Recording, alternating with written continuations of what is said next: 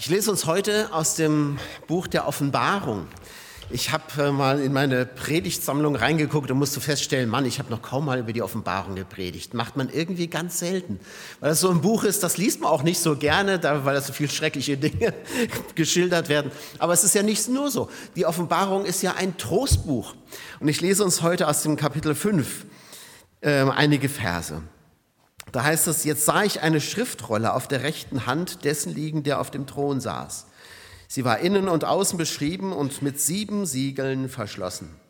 Dann sah ich, wie ein mächtiger Engel mit lauter Stimme ausrief, wer ist würdig, das Buch zu öffnen? Wer hat das Recht, die Siegel zu lösen? Aber im ganzen Himmel, auf der Erde und selbst unter der Erde war niemand, der das Buch öffnen und hineinblicken konnte. Es war keiner zu finden, der würdig gewesen wäre, das Buch zu öffnen und zu sehen, was darin stand. Deshalb weinte ich sehr. Da sagte einer der Ältesten zu mir, weine nicht, einer hat gesiegt. Es ist der Löwe aus dem Stamm Juda, der Spross, der aus dem Wurzelstock Davids herauswuchs. Er wird die sieben Siegel aufbrechen und das Buch öffnen.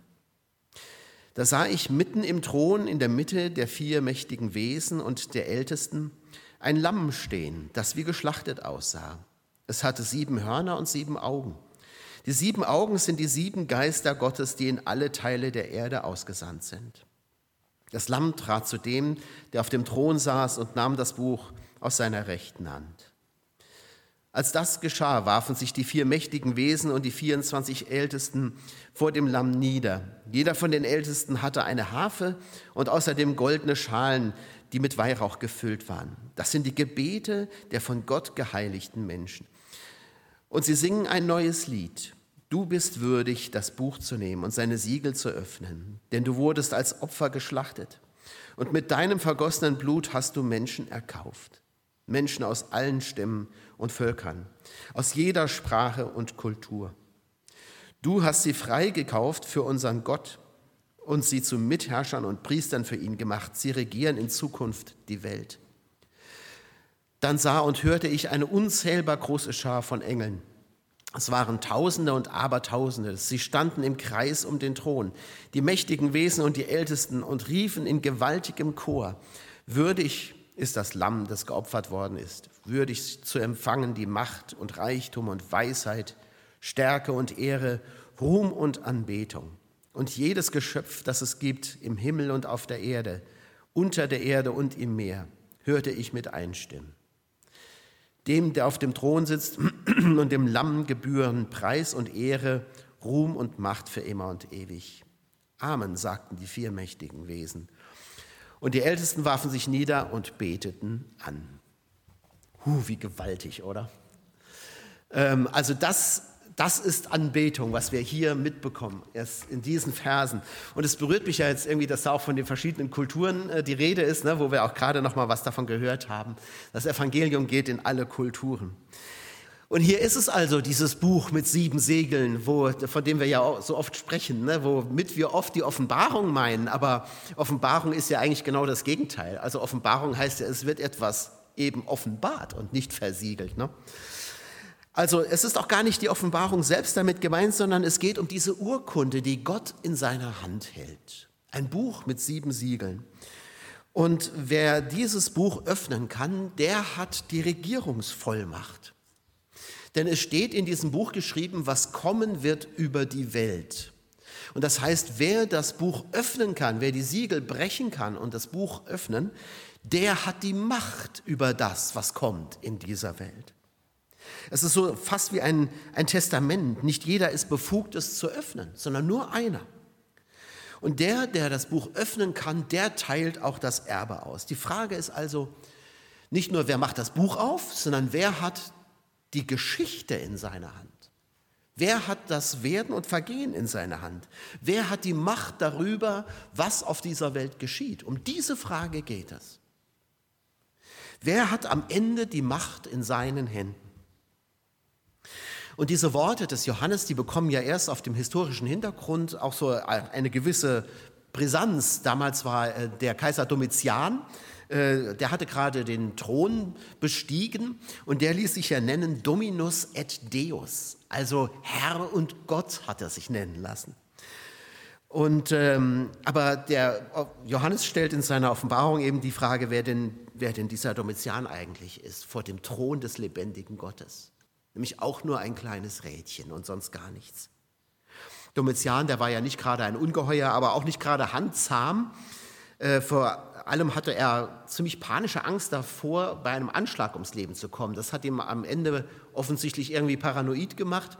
Und dann war er auch kein so guter Herrscher mehr und ist bei einem Anschlag ums Leben gekommen. Das ist so eine selbsterfüllende Prophezeiung irgendwie.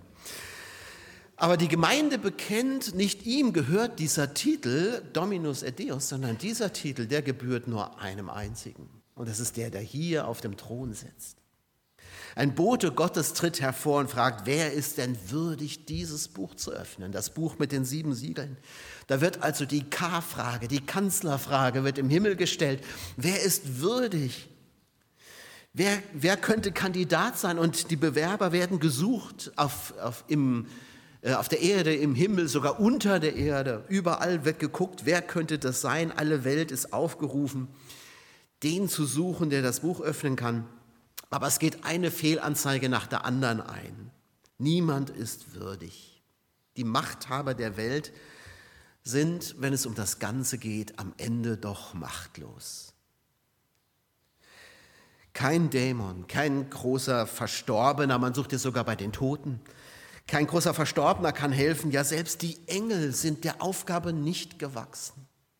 Alle weltliche Macht endet irgendwie, irgendwo. Alle weltliche Macht erweist sich hier als machtlos, als ohnmächtig, als letztlich doch nur verliehen. Die Mächtigen haben ja ihre Macht nicht bis in alle Ewigkeit, sie haben sie geliehen bekommen.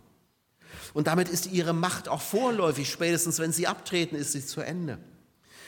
Manche werden ja auch zu ihren Lebzeiten schon entmachtet, auch das hat man schon erlebt. Aber Johannes ist jetzt verzweifelt, er weint, er, ist, er weint, denn er sieht, wie gottlos, wie kopflos, wie sinnlos vieles ist, was auf dieser Welt geschieht und wie modern ist das doch. Wie klingt uns das äh, so vertraut in den Ohren? Und findet sich denn wirklich niemand, der dieses Siegel öffnen kann? Soll etwa das Böse, soll das Chaos am Ende die Welt beherrschen? Das, deswegen weint Johannes hier, weil niemand sich findet, der das Buch öffnet. Doch sofort wird er beruhigt und einer der Ältesten sagt ihm, es gibt einen, der die Geschichte in seiner Hand hält, alles Geschehen in seiner Hand hält. Und er allein ist würdig, das Siegel zu öffnen und das Buch zu öffnen. Und das ist der Löwe aus Juda, das ist Jesus Christus. Jesus ist der Herr der Geschichte. Der wird hier gefeiert. Der wird hier geradezu proklamiert. Ihm ist gegeben alle Macht, so wie Jesus das ja selbst auch sagt, als er sich von seinen Jüngern verabschiedet. Mir ist gegeben alle Macht im Himmel und auf der Erde. Es gibt einen, der die Geschichte in seiner Hand hält. Und ihr Lieben, gerade so in unseren Tagen ist mir das nochmal wichtig zu betonen, wo man so das Gefühl hat, man driftet irgendwo ins Chaos ab und es wird irgendwie alles immer noch unübersichtlicher und die Mächtigen toben sich so, so nach Herzenslust aus, hat man im Moment den Eindruck aber ihre Macht ist begrenzt. Und es wird alles mit ihnen auch zu Ende gehen. Aber es gibt einen, der die Macht in seiner Hand hält, und das ist Jesus Christus. Wir müssen uns also keine Sorgen machen. Nicht einmal dann, wenn das Leben schwerer wird, und im Moment wird es das ja. Da wollen wir uns ja gar nichts vormachen. Da müssen wir uns ja nicht die Augen vor verschließen. Wir müssen uns keine Sorgen machen, wenn der Ölpreis weiter steigt. Wir müssen, uns keine, müssen nicht in Panik geraten, wenn das Klima verrückt spielt. Wir müssen nicht den Mut verlieren, wenn wir von Kriegen hören und von Unruhen. Sicher sollen wir als Christen, als Gotteskinder auch unseren Einfluss geltend machen, da wo das geht, um, um hinzuwirken auf eine Welt, die anders ist. Für, wir sollen eintreten für Bewahrung der Schöpfung, für Gerechtigkeit, für Frieden natürlich in unserem, mit unseren Möglichkeiten, die wir haben. Das ist überhaupt keine Frage. Unser Auftrag ist seit der Erschaffung der Welt, dass wir sie bebauen und bewahren. Aber wir tun das nicht aus der Angst heraus, dass alles im Chaos versinkt, sondern weil es Gottes Auftrag ist, dass wir das tun. Letztlich wissen wir, dass wir diese Welt nicht retten werden. Denn diese Welt ist nicht zu retten. Die Bibel sagt es uns schon im Alten Testament, dem Propheten Jesaja, dass Gott einen neuen Himmel und eine neue Erde schaffen wird. Das heißt, dass, dass das Alte vergehen wird. Es wird irgendwann vergehen. Retten können wir sie nicht, diese Welt. Das heißt aber nicht, dass wir nichts tun sollen. Gott hält die Geschichte der Welt in seiner Hand. Er hält diese ganze heillose Welt in seiner Hand. Also keine Angst. Nochmal, die Offenbarung ist ein Trostbuch. Habt keine Angst. Auch das möchte ich nochmal sagen in unserer Zeit, in der die Panik geschürt wird an allen, allen Ecken und Enden. Du, du schaust die nach, am liebsten gucke ich schon gar keine Nachrichten mehr, weil da immer wieder noch neue Nachrichten kommen, die uns irgendwie Angst machen sollen. Es gibt einen, der hält die Geschichte in seiner Hand. Manch einer, der mag sich vielleicht gar nicht so viele Gedanken darüber machen, wie diese Welt zu retten sei, sondern denkt darüber nach, wie sein eigenes Leben eigentlich zu retten sei. Manche haben gar nicht die Zeit, sich über die Welt Gedanken zu machen. Die wissen nicht mal, wie sie mit ihrem eigenen Leben klarkommen sollen. Aber ich glaube, dass Jesus Christus nicht nur dieses Buch mit sieben Siegeln in der Hand hält, wo in dem es um die ganze Welt geht, um die Geschichte dieser Welt, sondern ich glaube, er hält auch das Buch eines jeden von uns in seiner Hand, unsere Lebensbücher. Auch unsere persönliche Geschichte ist in seiner Hand. Und das finde ich tröstlich. Gerade dann, wenn man das, so das Gefühl hat, dass einem das Leben entgleitet. Aber Jesus hält es fest, er hält uns fest. Er hat auch unsere Geschichte, deine und meine, in seiner Hand. Und das ist doch schön zu wissen. Er ist das siegreiche Lamm. Jesus allein ist würdig, das Buch zu öffnen. Und so sieht Johannes ihn auch als das Lamm Gottes. Für uns heute ist das ja eigentlich ein ganz komischer Vergleich. Das ist man gar nicht mehr so gewöhnt eigentlich. Also uns, die wir damit so groß geworden sind, äh, ja, wir kennen Jesus als Lamm, aber verrät man damit mit jemandem, der Jesus noch überhaupt gar nicht kennt, die werden denken, was? Und dann äh, sieht das ja auch noch so aus, als ob es krass vom Schlachter käme, ne? ein geschlachtetes Lamm. Meine Güte, da, da muss man sich ja wundern, was so Christen so glauben. Ne? Da ist einem der Löwe viel sympathischer. Ne? Das ist ja wenigstens ein, ein Zeichen von Macht. Dem möchte man zwar in freier Wildbahn nicht begegnen, aber irgendwie ist das, äh, das Bild sympathischer. Aber ein Lamm ist eben ein Tier, dem man sich nähern kann. Und ich glaube, genau darum geht es auch. Hm? Warum das Lamm ein Bild für Jesus ist. Er will uns nicht mit seiner Macht erschlagen, sondern er, er hat es zugelassen, dass man ihn geschlagen hat. Und das feiern wir gleich im Abendmahl. Aber des Lammes Kern sozusagen ist was anderes, nämlich Lämmer werden geschlachtet und sie wehren sich nicht dagegen. Jesus ist ans Kreuz geschlagen worden und hat sich nicht gewehrt. Und schon Jesaja hat von ihm prophezeit, dass der Messias wird wie ein Lamm, das zur Schlachtbank geführt wird. Aber er ist eben beides. Er ist nicht nur Lamm, er ist auch der Löwe von Juda. Beides wird in ihm vereint. Seine, man kann nur in diesen Gegensätzen von Jesus Christus sprechen, der so mächtig ist, dass alles ihm unterworfen ist. Und zugleich wird er ganz Diener, wird ein, wie ein geschlachtetes Lamm, das sich nicht wehrt. Aber so ein ganz normales Lamm ist es ja auch nicht. Das heißt, hier sind sieben Hörner gewachsen. Das heißt, die Hörner sind auch immer Symbol für Macht. Und die sieben ist die Zahl der Vollkommenheit. Also auch hier wird angedeutet, dieses Lamm, das ist nicht so harmlos, wie es aussieht. Mit diesem Lamm, das kannst du nicht mal eben äh, veräppeln oder so. Das, äh, das weiß sich zu wehren. Dem ist nämlich eine vollkommene Macht gegeben. Und es hat auch sieben Augen. Also schön sieht das jetzt nicht aus. Aber es hat sieben Augen. Das heißt, es überblickt alles. Es sieht alles. Diesem Lamm entgeht nichts. Vor allem nicht die, die ihm anvertraut sind seine eigenen Leute. Dieses Lamm, das Opferlamm Gottes, das die Sünde der ganzen Welt getragen hat, das steht im Zentrum der Geschichte. Jesus, das Lamm, ist der Sieger. Und auf diesen Sieg müssen wir nicht warten. Dieser Sieg ist ja schon passiert vor 2000 Jahren. Und dieser Abschnitt in der Offenbarung macht das deutlich. Es kommt ja eben kein, kein Lämmchen fröhlich springend da an, sondern es kommt ein geschlachtetes Lamm. Das heißt, das ist das Bild für den Karfreitag, für den Kreuzestod Jesu Christi. Und Die Offenbarung sagt damit, der Sieg ist schon passiert. Der wird sichtbar für uns alle und vollkommen dann passieren, wenn Jesus Christus wiederkommt. Aber im Kern ist er am Kreuz schon passiert, dieser Sieg. Da ist Jesus, da hat Jesus gesagt, es ist vollbracht. Da ist der Teufel besiegt worden. Seitdem hat er keine Chance mehr über uns. Wenn wir uns also heute an Jesus hängen, dann stehen wir immer auf der Seite des Siegers. Das wissen wir jetzt schon. Das müssen wir nicht erwarten. Und der Teufel und seine finstern Mächte haben gegen diesen Sieger nicht mal den Hauch einer Chance. Es ist immer schön, wenn man sich, wenn man sich auf der Seite der Sieger weiß. Ne? Deswegen hat, äh, hat der FC Bayern München so viele Fans. Man weiß immer, die gewinnen. Ne? Die gewinnen immer. Die haben jetzt zehnmal hintereinander einen Meister gemacht. Du brauchst eine Menge Idealismus, wenn du vom, keine Ahnung, FC Pusemuckel-Fan bist oder sowas. Ne? Oder Saarbrücken hier meine Heimat, die spielen ja immerhin jetzt in der dritten Liga. Ne? Das ist ja schon mal was. Ne? Aber da brauchst du ein bisschen mehr Idealismus dafür, um denen die Stange zu halten. Bei den Bayern finde ich immer, ist es so einfach. Die gewinnen immer und von denen Fan zu sein ist einfach. Es ist ganz einfach, ein Jesus-Fan zu sein, weil der gewinnt. Das wissen wir schon. Ist ganz easy.